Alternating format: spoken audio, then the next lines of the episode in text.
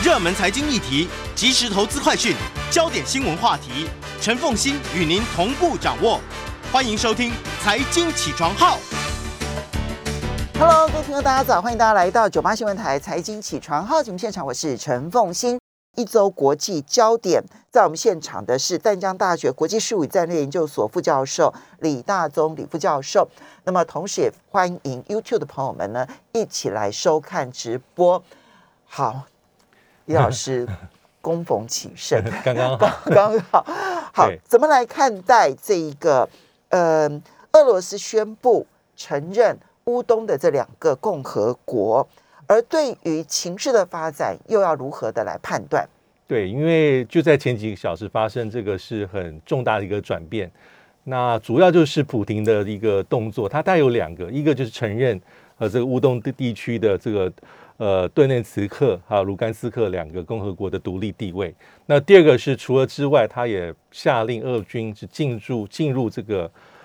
顿巴斯地区。那当然，他的名义是用维和的名义啊，保护。我在这个两个地区里面境内的这个俄罗斯的这个2亿人口的一个权益。那更重要的是，我们如果从这个普丁在面对镜头啊电视谈话里面，他也在诉说向自己国家人民也向世界来诉说他的一个理由，就寻求一个正当性。那他主要意思还是说，这乌克兰基本上已经成为北约的一个附庸，美国的附庸。那基本上他做的事情是为了维护这个地区里面啊2亿人口的一个权益。那其实这些都有一些铺陈。如果我们仔细回到几天之前，当时在这个大概2月15、16的时候，德国总理肖兹跟普丁的见面，在会后的联合记者会里面，普丁就抛出一句话说，他认为这个乌东地区的这些2亿人口正在遭受种族灭绝。那这是非常强烈的一个指控。他意思是说，这个在去年啊8月到10月当中。根据俄罗斯的情报显示，在当地有一些所谓的万人种，这是乱葬岗。这当然，这个指控的实际的证据到底可靠性多高不知道。可是，在这讯息散发之后啊，包括俄罗斯的官方的媒体、国营的媒体就把它继续扩大。那俄罗斯的国会杜马也要求说，普丁你要赶快去承认这个他们的独立地位，而且要依据俄罗斯的法律去做调查。去做追诉跟起诉，所以在当时这样讯息传递出去之后，因为过去很少听到有这样的明确的指控，对，所以当时美国的国务院发言人就曾经提出说，这可能就是一个讯号，符合美国所设定的、设想的，俄罗斯找到一些借口，然后出兵。那这几个借口里面包括，第一个是就是嫁祸行动，那第二个是指控乌克兰政府军对于这个顿巴斯地区。使用化武攻击，那第三个就是用种族灭绝。所以国务院当时在2月15、16的时候也发表一个他的一个判断，说这可能就是一个未来假设，普丁要下令入侵乌克兰，这可能就是一个借口。那以这样来看的话，的确是有一点符合之前美国的一个预判。所以普京利用跟肖兹会面，然后之后的联合记者会，这是全球瞩目。对，他用这样的方式先为这件事情埋了一个梗。对，不管它是真是假，这样。当然，如果是真的话，那其实老牌说俄罗斯就变得更加有理。但就算是假的，它也变成它一个很重要的理由——种族灭绝。我们来在这个镜头的，如果用 YouTube 的朋友的话呢，看直播的朋友可以在画面上看到我们的地图，就这一个乌克兰东部的局势。那么你可以看到，它其实在乌克兰的东边。其实占地并不算特别的大， 对不对？好，那么这个蓝色的部分呢是卢甘斯克，然后呢红色的部分呢是顿内茨克，那么整个呢被称之为顿巴斯盆地或顿巴斯地区。好，现在这两个地方呢，他们当地的这一个这个掌控的。这个乌克兰的这一些人呢，他们是认为他们自己已经独立建国了，好，称之为卢甘斯克共和国跟顿内茨克共和国。那么这个地区呢，之前其实跟乌克兰政府之间，它就是处于一个分离状态。那么因此，现在的情况是，俄罗斯承认乌东独立建国，我承认他们的独立地位，而且。基于保护他们，所以呢，我派俄罗斯的军队，所以他先承认他的独立地位之后呢，我派军就是当地的政府的要求，而不会就是他用他自己的方式来解读说就不会违反国际法上面的这个侵犯乌克兰的主权。现在的关键是这件事情后续包括了乌克兰，包括了美国、西方的英国跟欧盟会如何的反应。对，我觉得最有趣的地方是，如果因为白宫反应非常快，因为我想这是在他们所预设的剧本当中。那目前就像刚刚凤庆所讲的，已经马上有一些宣布制裁性的措施，但这制裁措施是局限于目前的顿巴斯地区，是美国的企业、美国个人实体，你不能去做投资啊，不能在那边有一些经济的往来，所以这样的一个制裁基本上是有一个它的限制性的。那他声明里面特别提到说，假设未来啊，这是个假设句，有进一步的升级跟俄罗斯的进一步的入侵行动，会提升它制裁的深度跟广度。换句话说，如果你的军队就是派到这样子的程度的话，那目前我们的制裁就结束了，就是到目前为止。因为那个制裁说美国不能到这个地方投资、贸易跟融资，其实这个地方量很小，对，量真的很小。所以美国的制裁也是随着因实际状况的升级而会有一个逐步的升温，它没有说一次到顶，一次到最高的一个层级，因为这样子当然也不可能。有两种考量，一种是不希望这个局势继续往上走，第二也是保留自己一个制裁未来的一个空间，你不会是一次到位一次到底。那其他国家可能包括像欧盟啊，包括像其他国家可能也会有陆续的一些跟进。那刚才其实讲到这个入侵乌东地区，其实还有一些有趣的一些相应的动作，就是也是没有多久之前啊，这个顿内茨、卢甘斯克的这两个共和国啊，所谓共和国的领导者也发动一些把境内的居民部分是进入到俄罗斯境内啊，用交通运输工具啊设立临时的收容中心啊，当然可能它是因为局势的动荡，那这两个地区里面的人民大概有70-80万，那目前是大概5到10万人已经进入到俄罗斯的境内，可能是怕有一些后续的一些状况，因为实际的状况我们并不知道乌克兰政府军有什么样的一些反应，还是就让这个俄罗斯的维和部队长驱直入，会不会有些纷争、小规模冲突？目前大家都不知道，因为没有这方面的讯息。但是它有个相应的一些动作，就是进入到俄罗斯境内，大概有数万人。那目前这个俄罗斯的一个做法是，还给他们所谓的1万卢布吧，就是一些简单的他们的基本的经济援助。对，那目前这些其实都是相互配合的一些铺陈的措施，所以。包括了这两个地区，他先把一般妇孺、老弱妇孺先移到他们所谓的大后方，移到俄罗斯境内去。对。然后呢，第二个部分，那俄罗斯发护照哦，他其实在这个地方的他都发护照，然后同时给予就是你撤退的人给予一些1万卢布，虽然金额不大哦，可是以当地来说的话，其实至少勉强生存是没有什么太大的问题。对。好，但是。局势会不会再升高？那我们现在要讲的是，其实这个地方在过去这一个礼拜，如果大家仔细观察的话，几乎所有的冲突都发生在这个地方。对。那不管是乌东地区呢，指责乌克兰的政府军攻击他们，或者是乌克兰政府军指责乌东地区攻击他们，彼此之间其实确实都发生了炮击啦，然后这个攻击这些相关的这个事件。这件事情，俄罗斯军队进驻了之后，冲突会如何的变化？这也要取决于乌克兰目前要怎么做啊！因为像是顿内茨跟卢甘斯克，虽然他们从2014年，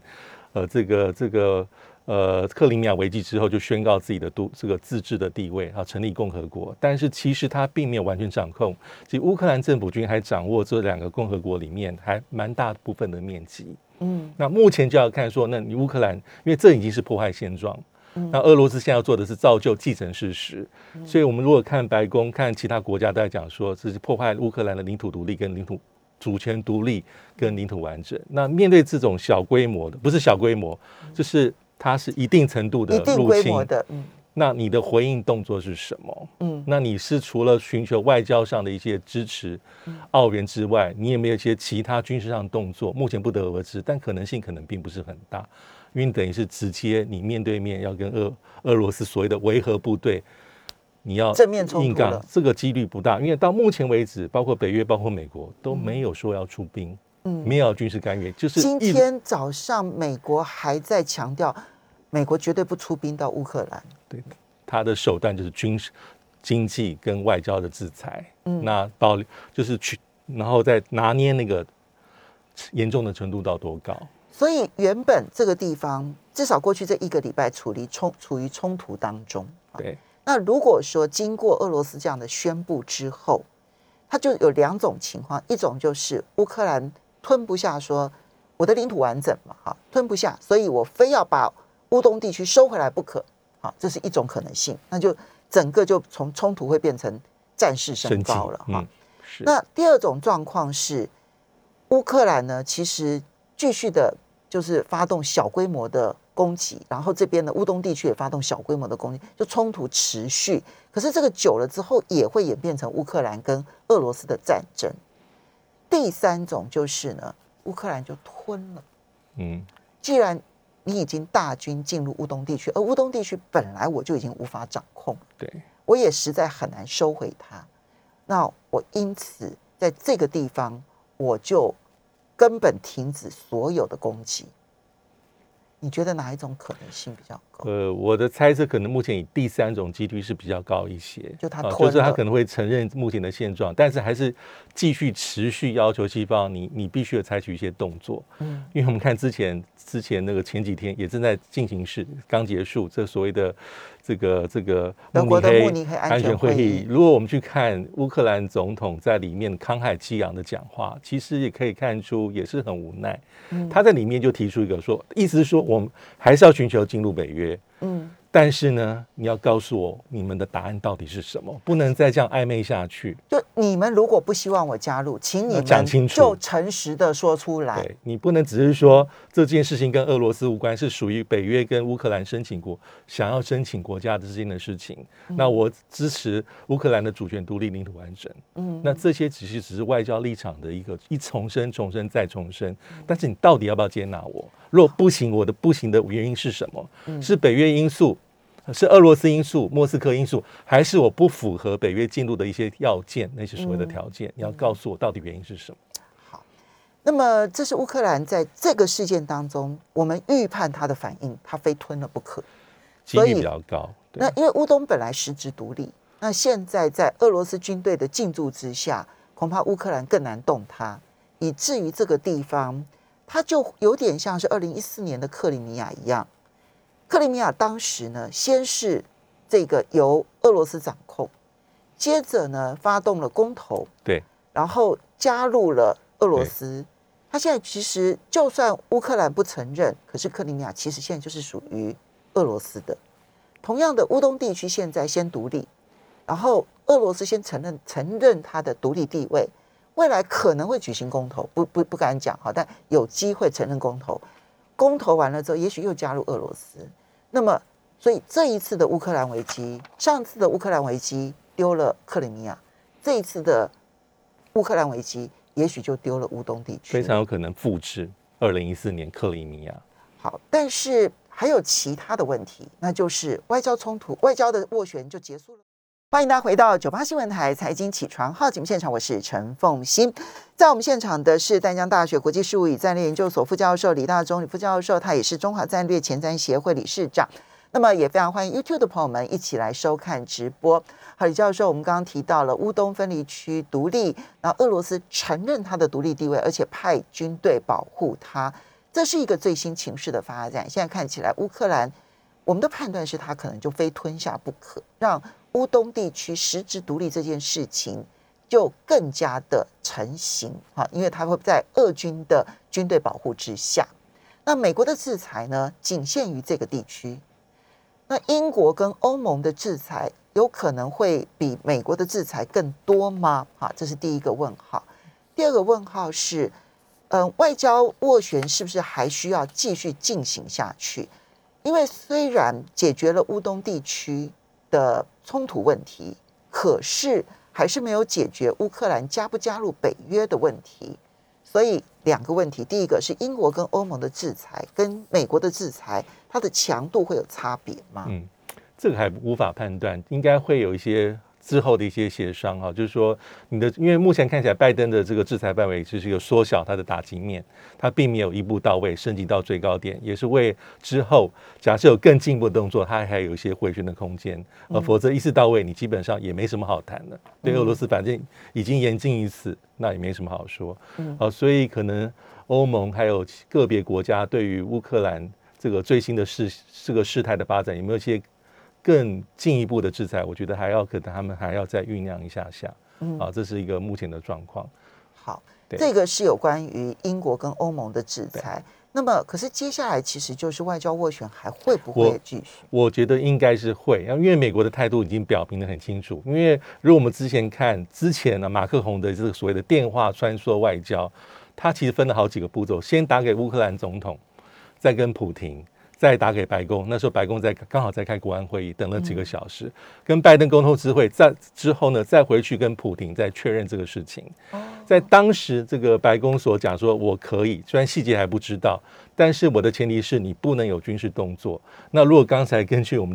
的忠实观众，然后丹尼卫的讲法，你的学弟国安会他的讲法是说，这个如果没有进一步的这个军事的举措的话，其实还是可以见面的。那代表说美国还是预留了所谓的外交斡旋的外交谈判的空间存在，就是说至少是假设到此为止，我们还可以继续再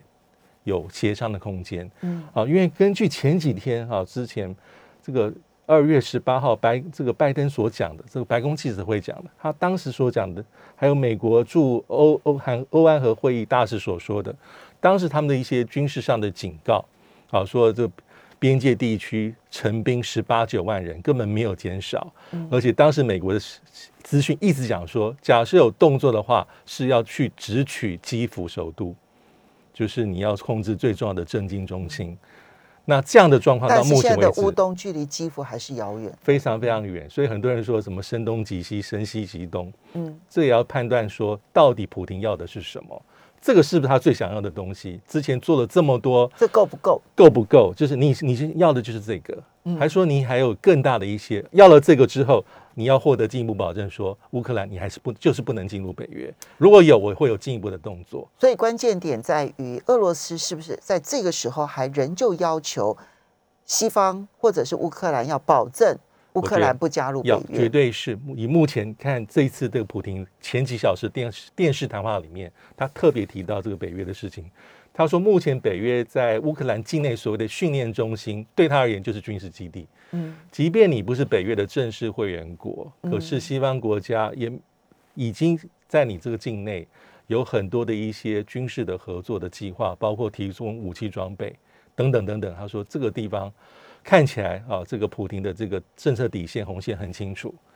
但是我们还不太知道美国真正底线是什么。可是俄罗斯已经讲得很清楚，这个底线就是你不能进入北大西洋公约组织。所以今天俄罗斯普丁总统的谈话里面有几个重点，我觉得也很有趣。他特别讲了这个乌东地区本来就是属于古俄罗斯的领土，所谓的现代乌克兰是1917年建立，共党建立的。他的意思是在为他的一些这些所谓的动作寻求一些更加的正当性，甚至于本来就是我的一个部分。他等于是在铺陈乌东地区最后会加入俄罗斯。他现在这个铺陈的几率其实蛮高的，对不对？有可能就是复制。现在当然还没有这样的，先承认你的独立。那我派兵进去是为维护情势，而且我已经发了你所有人民护照了。对。那之后下一步就看他的这个动作是不是会仿效克里米亚，当时是办了一个所谓的脱乌入俄的公投，那让这个正当性看起来比较强，然后再根据俄罗斯宪法相关的一些规定，那最后对俄罗斯而言，他完成他所有该做的程序。可是对世界上多数的国家而言，这是破坏了一个现状。那而且美俄的关系从2014年到现在没有就好不起来。俄罗斯跟西方经过这一次事件的话，更难了。好，所以呢，这件事情之后，当然后续影响的就是那个斡旋外交外交的斡旋上面要如何的持续，它当然就出现了一个大变数了哈。那美国看起来是还是愿意继续跟普京见面的哈，然后甚至于最直接的观察就是24号那么原定的外交部长的会面，应该会不会会面？对啊，因为这个就是一个前兆。就美国的布林肯，国务卿布林肯跟俄罗斯的外交部长拉夫洛夫，他会不会在24号会面？对，如果会面的话，就代表所有的外交谈判还在持续，而谈判的重点还是在北约这个议题上面。对对，好。我们接下来再来看到的是，那慕尼黑安全会议也就是这样的一个结果了啦，谈了半天。对对对，好，现在来一个关键，中国大陆对于乌克兰的议题到底要采取什么样子的态度？对这个哈，在慕尼黑安全会议里面，其实普丁是缺席的，俄罗斯没有任何的代表，这是非常罕见的一个状况。那中国大陆是外长王毅哈，他有一个视讯的谈话。那这里面谈话有几个重点，其实都非常有趣。因为如果我们注意到前一阵子，包括像美国、包括澳洲，其实都把这个箭头明明是乌克兰，他把它对到北京，你没有表态啊，因为北京常在国际社会里面讲说，维护各个国家的主权独立跟领土完整，基本上这想法是金科玉律的。但大家会说，哎，你在乌克兰事件里面，你没有表态，类似做相同的陈述。所以这一次王毅的讲话里面有几个重点啊，第一个就是乌克兰不应该成为大国对抗的前沿，听起来不陌生。那第二个是俄罗斯的合理关切啊，应该得到尊重，你不能忽视它。第三跟第四都是跟北约有关。第三就是冷战结束了。北约是冷战的产物，那你以前有冷战，所以有北约。那现在冷战结束到现在都30年，你要这个这个北约的存在本身其实就是一种破坏，就是冷战心态，就是要针对我的，针对俄罗斯的。那第四个王毅讲的是反对北约的东扩，因为它不利于欧洲的安全跟稳定。那第五个是不要渲染战争，西方国家跟北约跟美国。第六个就是中国大陆的一贯立场，主权独立、领土完整都应该获得尊重，乌克兰也不例外哦。所以外界你们不要刻意炒作说我们没有立场，我们有，你不要扭曲北京的立场。那现在这个情势，当然刚刚前面讲的，其实前面5点大概都符合俄罗斯的立场。对。就是你要尊重俄罗斯的安全要求，对，然后你要这个北约继续的存在，其实就是一种冷战思维，那么本来就应该要撤销的。然后呢，北约的东扩其实呢也不符合现实国际上面的这个和平上面的一个需要。对，但是讲到这边的时候，他们特别因为。其实中国大陆跟乌克兰的关系也是很好的，还不错的啊。因为今年初的时候，其实习近平跟泽连斯基还是有通电话的哈。那就是这里面当然就是中乌之间的关系啊，这样彼此之间的这个巩固。所以他强调了尊重乌克兰的主权跟领土完整。那今天乌东这个情势的发展，北京比较麻烦，要怎么办？因为王毅讲话还有一点说，他呼吁各方回到这个明斯克决议的起点跟原点。但是我们从普丁的谈话里面，他认为明斯克协议是失败的，已经完全的失效。那王毅还讲说，这个欧洲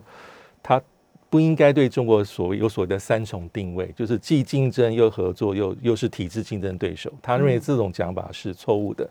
那的确，其实乌克兰跟中国大陆关系也不差，因为他们在11年之前就建立了所谓的战略伙伴关系，而且乌克兰是还算是蛮早就对中国大陆的一带一路发出比较正面讯号的这个国家。那乌克兰对中国大陆的出口啊，铁矿、农产品这几年是往前提升，而且从2019年到现在，其实已经连续3年。啊，这个中国大陆是乌克兰的最大贸易伙伴，所以他们的实质关系。是算是密切，而且双方也签了基础建设的投资协议，而且在去年的疫情比较严峻的时候，其实中国大陆也对乌克兰伸出了援手，也是提供了疫苗。那在一带一路的这个整个战略蓝图来讲，乌克兰也是算重要的一环。所以之前大家会认为说，好像中国大陆的表态比较低调一些，可能跟这个原因有关。那再加上一些军事装备的出口进口。其实北京跟乌克兰之间关系其实是并不差的，但是比起来中俄之间的这种战略协作伙伴关系，那还是它的主轴，它是以俄罗斯为真正的主轴。所以这件事情呢，现在全世界大概我觉得所有的外交体系的人都在做功课，这样子研判，这样子别人如何出手，我现在该如何出手。所以我们未来的一个礼拜国际局势会非常的复杂。然后好，接下来我们再来看到的是加拿大跟美国之间，这件事情也是很重要，因为对全球的物价哈，尤其是美国的物价影响重大。那么加拿大跟美国彼此之间，他们也是陆地接壤国，所以事实上他们的贸易都是靠陆地上面的卡车运输。那么他们在之前呢，其实定了一个规定，就是呢，往来加拿大跟美国境内的这一个卡车司机呢，那么在运输前都必须要完整接种疫苗，对，然后并且必须提出完整接种疫苗的证明，你才可以运输货物往来加拿大跟美国之间。这引起了加拿大司机的抗议，发起了这个自由车队运动，要求说取消这种规定。这件事情延烧了3个礼拜，终于在加拿大的警方强力执法之下暂时落幕了。如何看待？对，因为这个事情其实早起源于在1月15号加拿大颁的这个新的疫苗的强制令。因为在强制令之前，其实通过边界的对一般加拿大的民众，其实你是要提供疫苗施打的证明，但是这些卡车司机其实是豁免的。那这些人口大概这些人数大概有多少？大概我记得是有10几万人，12万人是常往返于这个。这个卡车司机有12万人，有12万人，而且里面大概80%多都已经有接种，所以真正没有接种符合标准的，目前大概是10%几。哦，看到资料上。所以我们稍微休息一下，等一下回来。那这样的诉求的目的是什么呢？马上回来。欢迎大家回到98新闻台财经起床号节目现场，我是陈凤馨。在我们现场的是淡江大学国际事务与战略研究所副教授李大中李副教授，也非常欢迎 YouTube 的朋友们一起来收看直播。好，加拿大的这一个反疫苗示威哦，我们刚刚看到了，就是加拿大跟美国往来的卡车司机其实人数增多，12万人，但其实他们接种疫苗的比例很高，80%多的话，其实比平均的美国民众跟加拿大民众都要来得高，所以他们其实有这个意识。但是为什么一个强制接种令最后引发这么多的示威抗议？理论上来讲，应该是只有1万多人可能会受到影响，但是为什么？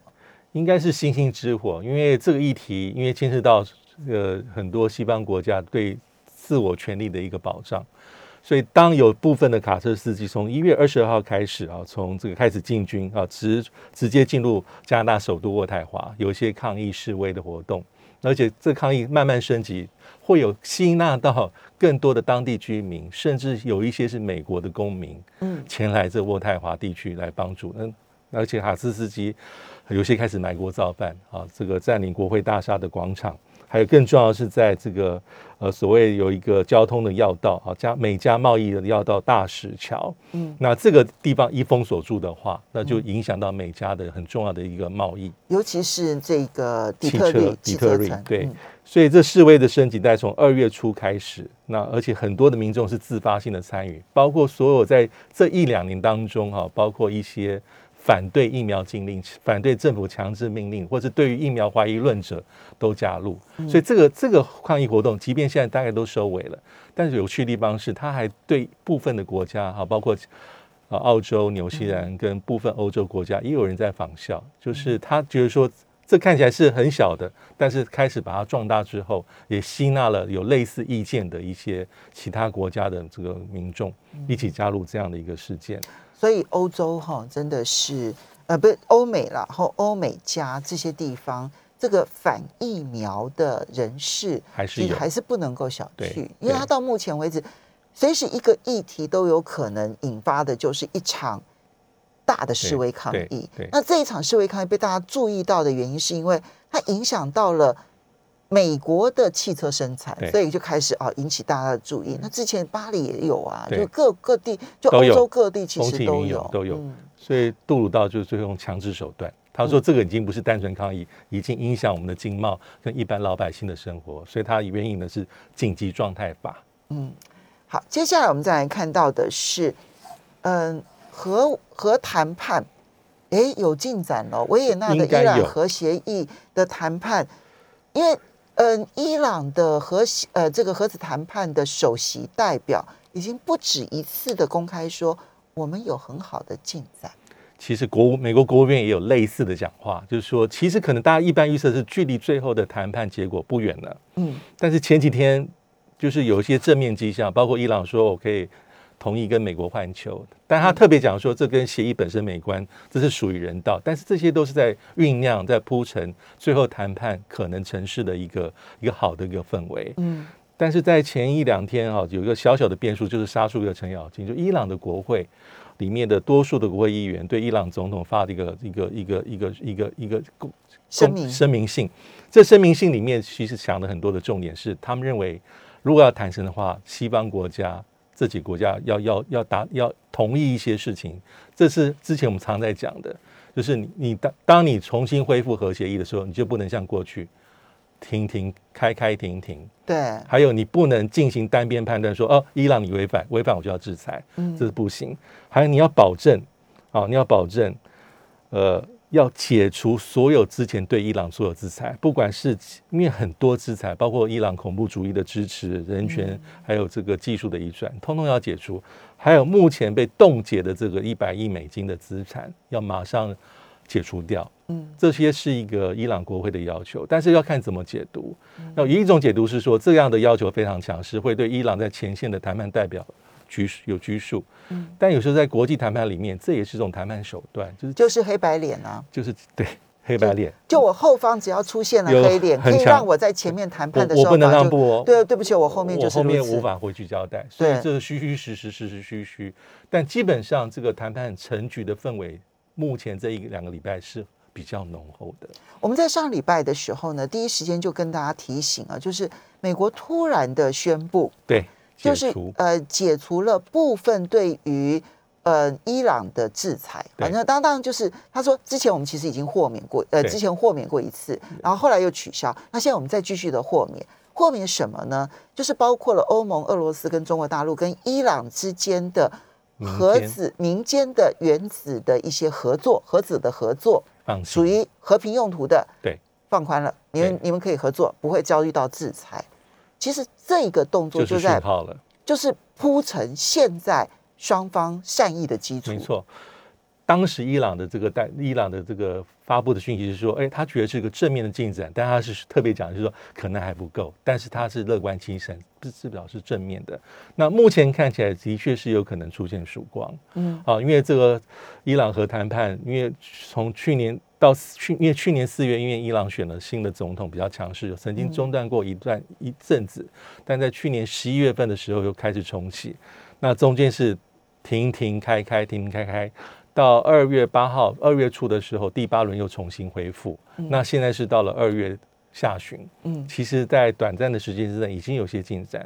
所以这也有可能是目前这个拜登政府在这个领域里面，在外交成绩单上可能可以拿得出去的一个东西。因为不容易，外交当然到目前为止，它其实都还算是间接谈判，对不对？还没有这个伊朗跟美国之间的直接谈判。对。那这样子的话，它的效力会不会受到限制？我们要观察它后续会不会成真的话，要观察哪些重点呢？我觉得就要看目前谈判的结果哈，因为川普是在2018年说，我片面宣布我说退出。那退出后的1年多之内，伊朗慢慢的也开始对于过去的这些承诺也开始弃守。那所以，既然美国在名义上其实已经不是这个谈判协议成员的一方，所以在谈判开始的时候是由其他国家来做一个跟伊朗在最前线会谈。那美国是比较采取间接的方法，也有可能比较多的一些这个回旋的空间在里面。但是不管如何，假设这个谈判真正出现曙光，我觉得对美国来说，还有对于这个拜登政府的一个执政成绩单。应该是一个怎么讲难得的一个及时雨了，因为其实在内政，拜登的内政施政还有对外的施政其实都不容易。不过我现在其实对于这个核谈判我当然还是很乐观，我觉得他谈成的几率非常的高，但是呢拜登有很大的压力要谈成的一个很大的原因其实是因为油价，有一个油价，对对，因为油价呢实在是居高不下，然后它的那个汽油哦，每加仑其实已经破了新高纪录了哈。那这个使得他的执政遭遇到了极大的困难。对，但是呢，你知道国际原油市场呢，对于伊朗核协议的进展哦，它的反应哦，其实越来越钝化。就刚开始有好消息，就是我们上礼拜在谈说哦，美国突然说啊，我放宽了这些制裁豁免之后呢，那个油市的反应是非常激烈的，好，就立刻油价就跌了大概3%左右。但是随后的每一次进展，就伊朗的这一个首席谈判代表出来讲话，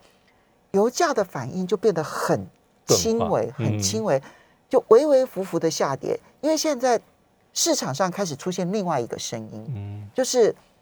俄罗斯的这个乌克兰的这个情形，如果继续冲突下去的话，那冲击绝对大于伊朗所能够提供的原油。第二个部分是因为设施很多都已经被破坏了，是，所以伊朗就算恢复对于国际原油的供应，在短期之内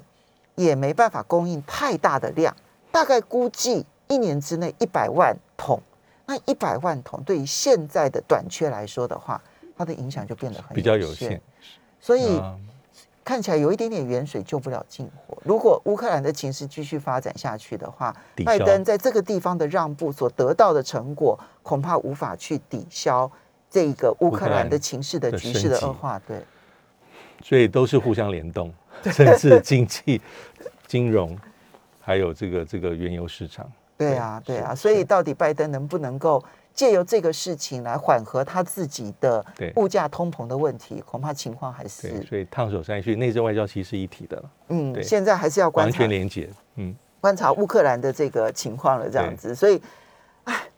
长远来看，乌克兰的情境到底会如何呢？当然，我们在节目里头会持续跟他观察。不过，我最近有一个感受哈，因为美国也公布了，就是川普跟北韩的金正恩的20几封这个信件这样子。金正恩有在抱怨，就是我配合你，然后做了很多的事情，但是你对于我承诺要取消制裁的部分，通通没有，都没有执行啊。那美国媒体很开心说啊，这代表川普耍了金正恩，但是你从长远来看，金正恩就再也不会相信美国了，不管你换什么总统。同样的，当年北约东扩这件事情，西方是有答应俄罗斯，以后俄罗斯也再也不相信西方了。